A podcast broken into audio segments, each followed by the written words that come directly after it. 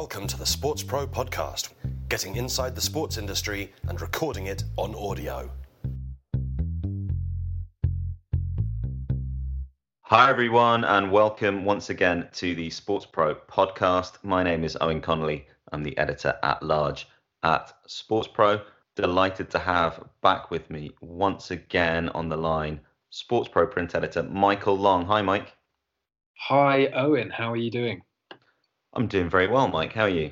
I'm very well. I'm very well. Mike, um, we're going to be talking a bit later on uh, about a couple of big media deals in the offing, or at least uh, a couple of big agency deals in the offing. Mm. Probably only one place to start, and that is the Women's World Cup, FIFA Women's World Cup, which came to an end uh, on Sunday.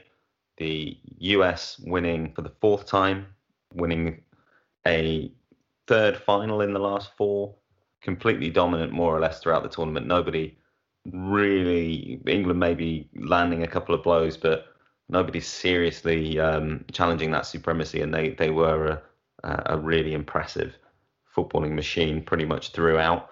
Um, what were your impressions of the competition now that it's now that it's at an end? Yeah, I think um, I think it gathered pace nicely. I think it was uh, it was certainly the talk of the you know talk of the media in the UK for sure. Um, England's run obviously helping the conversation along, helping to generate interest throughout the tournament. I think, as you say, the US just you know that bit classier, that bit more dominant, that bit more um, confident in their own talents than perhaps some of the other teams. They they you could just tell that they kind of oozed that that level of confidence that is required to, you know, throughout what was I guess a difficult run to the final. Um, mm.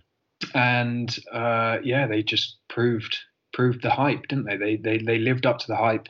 Much of it has to be said stoked by their own players, um, which obviously caused some degree of consternation, certainly in the UK. But I think you know that uh, there's nothing wrong with a bit of uh, bit of self confidence, a bit of self assuredness is their own. There's not the excitement around the US team in the US as well, um, where I understand the, the, the viewing figures for the final were up on Russia 2018, as you might expect, given that the USA are, are playing in that game uh, has been something to behold, and it's been yeah a similar case here.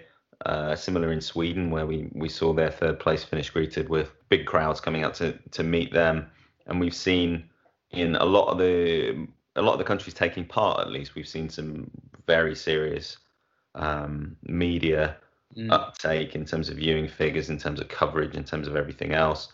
Certainly, as a cultural moment, I think it delivered uh, as much as it was a showcase for um, you know the improvements on the field in the last four years. Uh, the question now, of course, is where it all goes. FIFA's answer so far, FIFA President Gianni Infantino saying that he would like to expand the 2023 tournament to 32 teams. Are we sure about that one? Given some of the, I mean, it was it was a reasonably, you know, reasonably decent standard across the board, but the outlier, of course, is uh, was Thailand's 13 0 capitulation to the to the US in, in in their opening game. You know, is that is is this a bit of cart before horse when it comes to development? I think it possibly is. I think it, it certainly seems a tad premature. I think it would be perhaps wiser to to look at this from a kind of sporting development perspective and let the let the tournament grow, you know, somewhat organically uh, this was certainly, uh, you know, there was clear signs of progress from from the previous edition in Canada four years ago. You know, do do they then take the leap and, and bring in another eight teams and run the risk of of you know undoing some of that work and that progress and and you know, yeah, you you mentioned Thailand there. I mean, are there other nations kind of chomping at the bit to to get into the in the tournament that that really you know should be there that warrant being there. I don't I, I don't know, but it's yeah. I mean, there's a gap between Thailand and you know Thailand weren't the, the 24th best team in the world in, in the world rankings as tends to happen uh, in these global events, but certainly allowing a premium. I mean, it's you know FIFA like making tournaments bigger at the moment, but um, allowing a premium tournament to to grow would would make more sense. uh, and investing in the game elsewhere to ensure kind of parity in, in, in, as far as possible in terms of development with the with the men's game because let's be honest as successful as women's football has been in the US you know and as much growth as we're seeing um, in places like um, the UK and France that's not the picture everywhere and there's a lot of work that needs to go into um, uh, into giving girls and women a place to play uh, before we can get overly excited with with with making tournaments bigger and so on. And I don't, I just don't feel like that's the priority. Um, the other side of that is uh, a, a, pledge to double prize money to sixty million dollars, which still leaves it. Uh, which still leaves it 340 million dollars short of the men's World Cup. So, so that that that may well be a conversation that continues. Uh, Megan Rapinoe, the American captain, who has been a, a magnetic figure, I think it's fair to say, throughout the tournament with um, some of her political comments and some of her performances, of course, and, and as you say, standing up to, to that hype um, around that team. Uh, said, I think everybody is ready for this conversation to move to the next step. I think we're done with are we worth it? Should we have equal pay? Is the market the same? Yada, yada, yada. Fans are done with that. Players are done with that. And in a lot of ways, I think sponsors and everyone's done with that. Mm. Let's get to the next point of what's next. How do we support women's federations and women's programs around the world? So there you go. Don't mm. get enough yada yada these days for me, um, but typically forthright uh, and articulate. Um, and I think yeah, it's it's got to move away from lip service and it's got to be something uh, a bit more concrete. And you know, to be fair to FIFA, it is establishing uh, a proper women's strategy for the first time. it has taken steps to do that in the last uh, the last couple of years. But yeah, I think they will come under a, a, fair bit more scrutiny. Of course, the conversation moves as, as well away from the international game, which is now, you know, the Women's World Cup has had its moment of confirmation as a mainstream tournament from a media perspective, from a fan perspective. The difficulty now is going to be readjusting to the realities of, of where the club game is on a professional level where you know the territory is a lot more uneven and you haven't seen this kind of explosive growth uh, across the board. I mean, you know, we have seen a little bit of interest in the National Women's Soccer League um, in the US off the back of uh, interest in the in the women's national team. Budweiser signing a multi-year sponsorship deal and ESPN picking up rights for the rest of the 2019 season but you know, there's there's a long way to go to really establish the right kind of uh, commercial stability at club level, isn't there?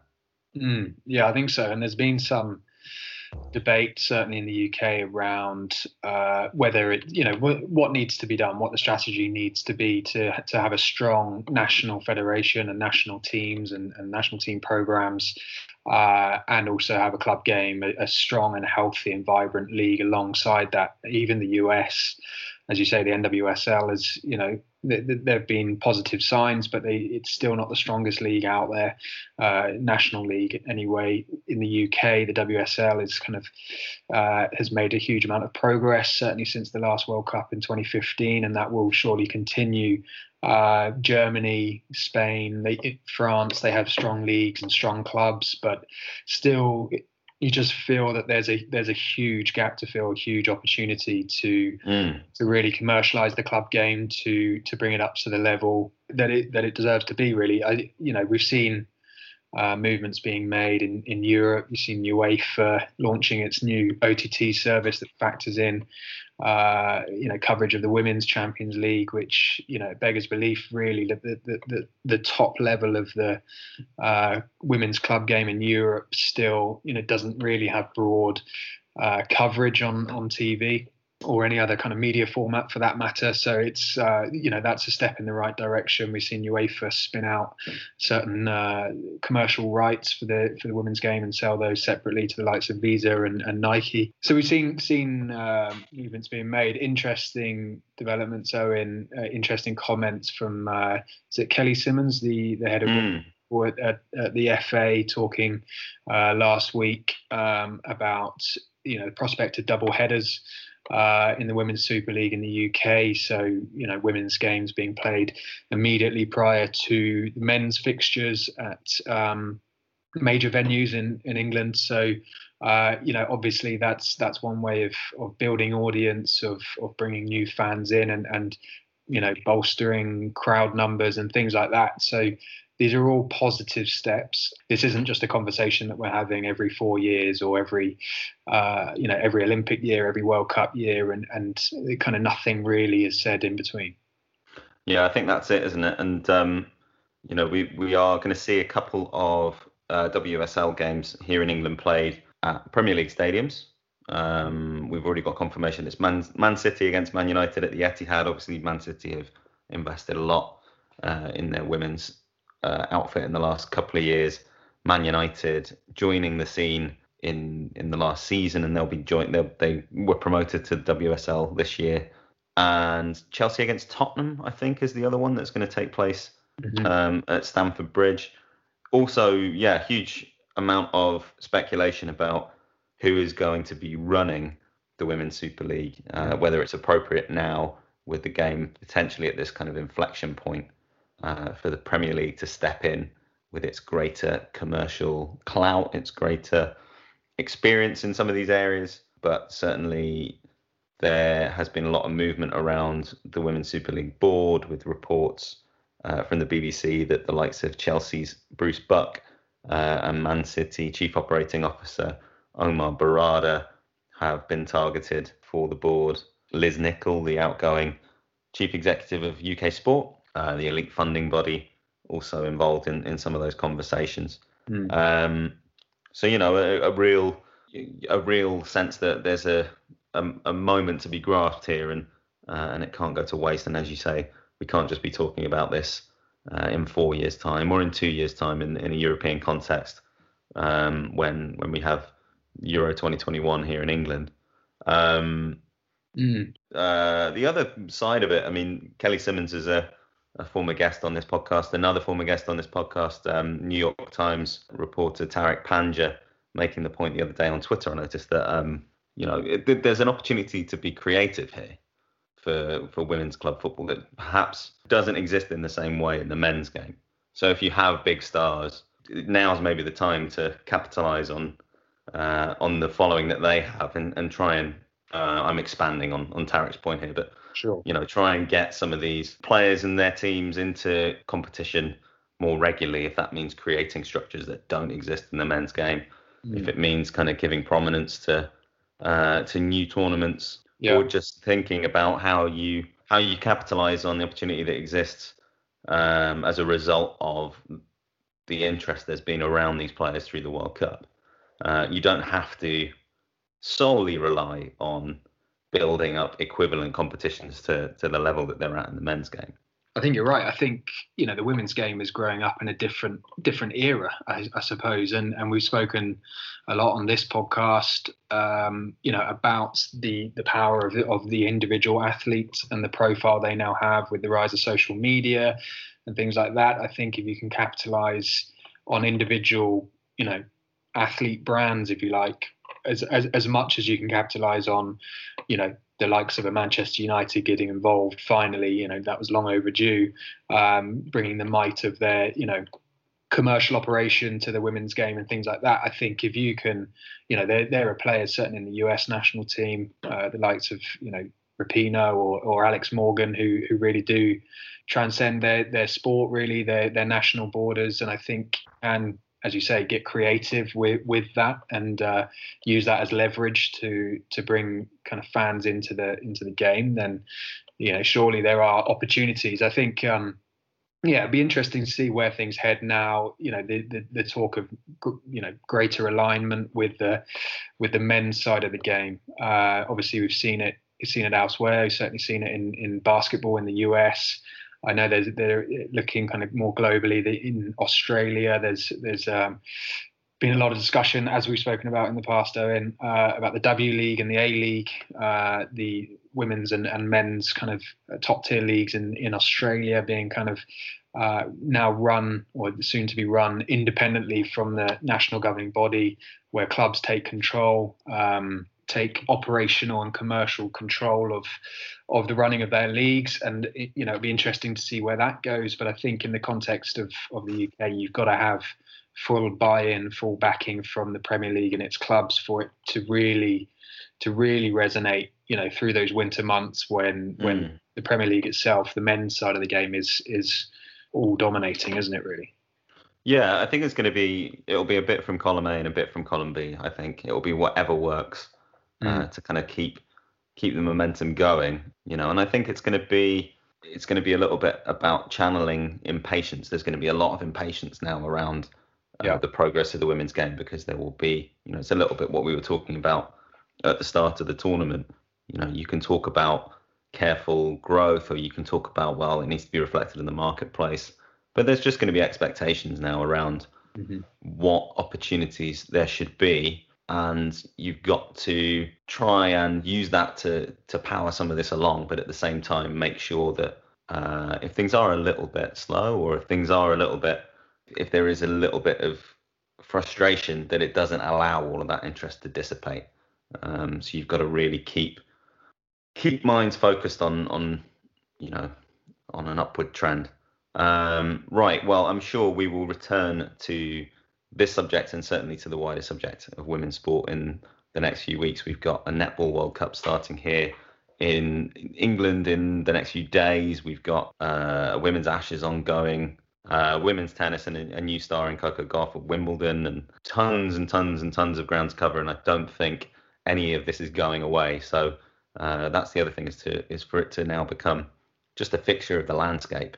You know, elite women's sport in a lot more context than we've seen it uh, in the past. And I'm sure we will cover it again on this podcast, but I think we're going to leave it there for part one, Mike. Uh, we'll be back in part two. We're going to be talking about Wasserman and Lagardère, and we're going to be talking about Mediapro and Serie A, uh, and maybe squeezing in a few other things as well.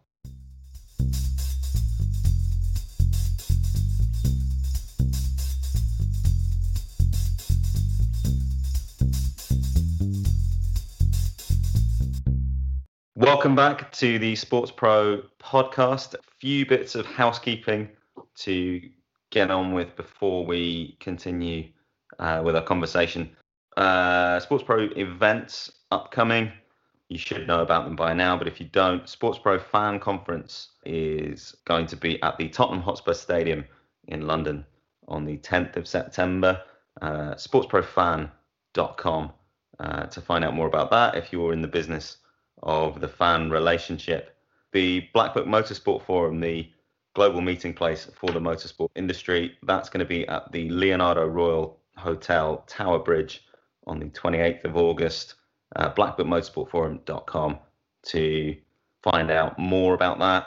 Uh, and the Sports Pro OTT Summit, third edition of that, will be in Madrid from the 19th to the 21st of November, looking at the future of digital broadcasting sportspro-ott.com, your resource for all the information you need about that. Few other bits to attend to, Mike. You you uh, called me up because you know we're talking about the discussion that there's going to be uh, around women's sport in the weeks and months and years ahead, and I completely overlooked the fact that the next print issue of Sports Pro magazine is going to be looking at that in some depth. Indeed, Eoin. I'll, I'll let you off on this occasion. That's absolutely fine. Uh, but uh, yeah, for anyone listening that is interested, um, Sports Pro Magazine, issue 106, uh, due to get a press imminently, uh, featuring all things women in sport. We're, we're speaking to some some kind of female executives and, and former athletes uh, from the likes of um, WTA, NBA, uh, we've got a piece on the W series, uh, lots of good stuff in there, uh, along with a special report on the Japanese sports market, Eoin. Mm. Um, fascinating time for, for sport in Japan with the obviously Tokyo 2020 on the horizon. Before that, the Rugby World Cup, and interesting moves being made certainly by some major Japanese corporations, the likes of uh, Rakuten and also SoftBank. So stay tuned for that. Should be should be with you if you're a subscriber the next couple of weeks. Yeah, new look, new feel. Mm. Yeah. New mission for Sports Pro Magazine. Indeed, yeah. We've, uh, as you may be aware, we've shifted to a quarterly cycle, Eoin. So, uh, you know, a bit more bit more space to breathe now, if you like, and a bit of a refresh from a design perspective. So uh, do uh, give us your feedback when you when you get hold of a hard copy, and uh, let us know what you think. Yeah, more depth, more contemplation, more detail. For Sports Pro Magazine, sportspromedia.com. Well, that's with you every day. Tons of stuff uh, as ever on the site. London, it's been as busy a sporting host as ever. Obviously, Wimbledon ongoing, Major League Baseball uh, stopping by for a couple of days at the end of last month. Cricket World Cup final on Sunday. Sam Carp has been talking to the team at London and Partners about the city's plans to continue to build on its reputation as an elite sports host. Obviously, some kind of major political dynamic at play uh, for the UK's position on the, the international stage. Can't remember what that was. As mentioned, Cricket World Cup final on Sunday. Semi finals going on currently as we speak. Um, India playing New Zealand in Manchester. England play Australia. Um, you may well know the result of both of those by the time you hear this. There is a piece on the site that I did. I went to the first meeting between England and Australia in the tournament at Lords uh, and found out from Sunset and Vine and the ICC about their broadcast operation, uh, the work that's gone into bringing together kind of editorial and technological plans um, for one of the biggest sporting events of this year. Sky Sports making the interesting decision that if England do win on Thursday, they'll be showing that on free to air. Obviously, lots of conversations about the kind of popular impact of the sport, which we we covered uh, in some depth last week. But yeah, that's another another tournament I think globally that will will have uh, a period of reflection next week. I'm sure we'll, we'll pick up on that then. Um, did you have any thoughts, Mike, that you, you wanted to air? I didn't really, Eoin, but I did have a question for you, and that mm. is, you know, you you being the kind of uh, uh, our resident kind of cricket buff, uh, how would you rank this tournament compared to recent editions? It seems somewhat I don't want to say under the radar, but it, it seems like it's been perhaps overshadowed slightly by the by some of the conversations that have gone on, invariably kind of centered on on the Women's World Cup. But would you say that it's been it's been a success for the ICC and for the for the local organisers? Uh, it depends on the benchmark. I think we'll, we'll probably go into more detail next week. What will be interesting is to look at what needs to happen next year when there are two global ICC events. Uh, there's the women's World T20 early in the year, and then the men's after the English summer. And I think that, yeah, for them to assess their priorities and understand what they're going to get out of those tournaments will be will be the next thing. It may be that there's a slightly more globalizing force behind that tournament where there'll be more teams involved and so on. And it may be that you know that it's that that is assessed on slightly different terms. Obviously, it's shorter uh, but it's a more accessible form of, of the game. The tournament is shorter, I mean, as well as the actual matches themselves, but it's a more accessible form of the game, um, and maybe it will have a slightly different set of expectations. I feel like this tournament, in terms of who was playing, in terms of when it was being played, and everything else, has been very much to super serve the existing kind of cricket audience, and I think it's it's done that, and it's and you know it's done that well. And I'm trying to leave the kind of England free to air conversation out of that as much as possible. But I think you will probably see it reflected in the numbers that it's it's done that pretty well. Whether it's done what a World Cup should do in terms of creating a a global moment for the sport, I don't know because obviously you have the kind of familiar faces um, in a in a ten team competition and they're all playing each other. I think the tagline was it was a celebration of cricket and it, it's kind of felt more like that than a big showcase for mm. people mm. outside the sport. We shall see. We'll, we'll talk about it in, in some more depth, I think, uh, once the final uh, has been completed in a few days. Um, right, a couple of bits of couple of bits of news in the last couple of days. One emerging this morning as we're talking uh, from the Financial Times, which is that MediaPro has approached Serie A, the, uh, the top football league in Italy, of course, with a 1.15 billion euro a year offer to create a TV channel rather than buying and then selling on rights. So it sounds like you know, uh, and then they will then sell on access to the channel to potential broadcast partners. So, I mean, what what did you make of this? It feels like you know we we've talked about a little bit the direction of traveling uh, in the OTT era as as rights holders becoming a little bit more involved with their media product, maybe operating channels, maybe if you are a broadcaster or a service provider or an agency, um, and Media Pro are kind of all three of those things. You are looking at helping organizations to build media channels up rather than just exploiting their rights and, and kind of giving them uh, giving them what you think they're worth. I mean, what what was your reaction to that? Yeah, I think um, I think there's two two real sides to this story. There's obviously the the strategy and how Serie A goes about kind of bridging that gap with with the other European leagues, obviously most notably the Premier League, but also La Liga and the Bundesliga, keeping pace with them. We've seen their the value of their their domestic rights certainly and their international rights overall um, rise in recent years, and Serie A has been left behind in that regard.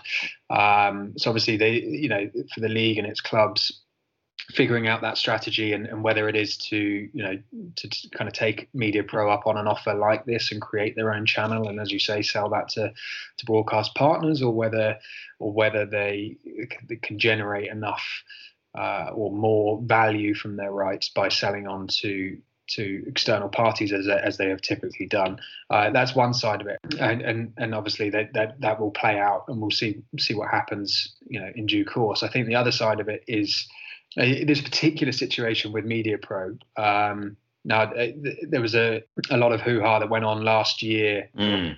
around an agreement that was previously signed uh, and then subsequently um, scrapped or, you know, certainly suspended, and the rights went back out to tender uh, and they were acquired by Sky Italia and Perform or, you know, DAZN, who then subsequently launched in Italy off the back of that deal, I believe so they, this this deal was signed, and there was uh, you know uh, a legal backlash certainly from from Sky. They were very vocal in saying you know this is it was all very uh, fishy, put it that way. I know the the media media pros deal at that time, early last year, was was about a thousand euros more than the minimum being asked of by Serie A. So that raised a few uh, eyebrows, certainly.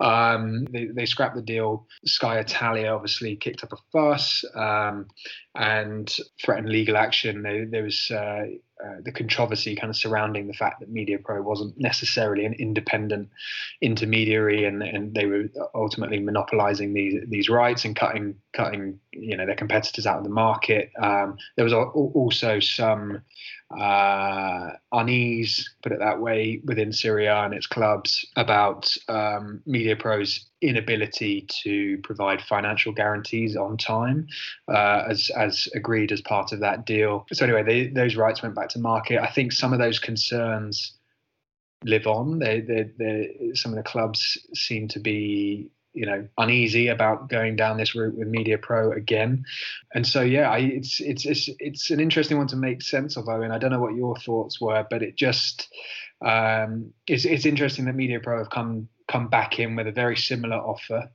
Um, you know, what's changed this time around? What do they what do they expect to have changed within within Serie A And you know, where where do they ultimately see the real value in in you know why, why what's given them the confidence to come back in with a with a, ultimately a, a, very similar offer?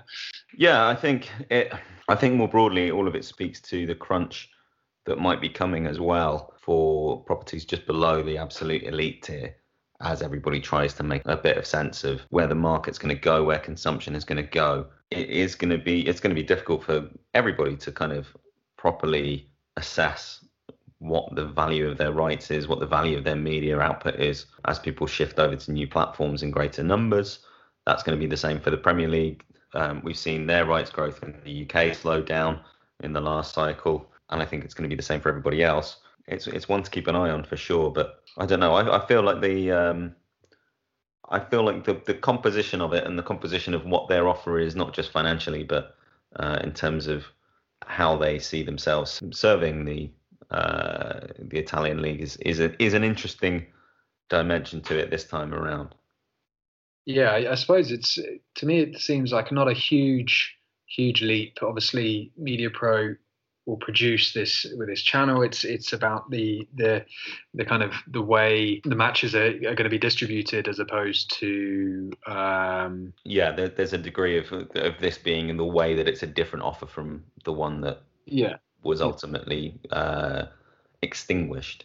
Yeah, I, su- I, suppose. Yeah, and it's it's down to MediaPro to convince Serie A that they, you know they can take greater control of of the production of uh, the distribution of their product. They can get it out across numerous platforms and put, putting the Serie A brand you know first and you know, front and center, I suppose. Um, but yeah, they've uh, obviously, as I alluded to before, they've got a lot of ground to make up in terms of the the value of their rights.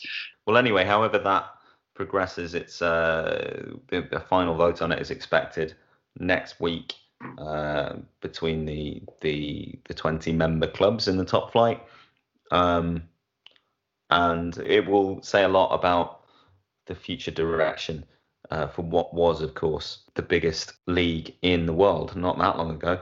Speaking of deals that are in the report stage, again, might have a lot to say about the way agencies behave, the way media behaves. It might not. It might just be a coming together of two, uh, two of the bigger forces in the sector. But Wasserman in with bid for Lagardère, uh, reportedly, um, although Lagardère have, have kind of given a bit of a pro forma play down of these reports, but reportedly in the exclusive negotiation stage. What was your take on that?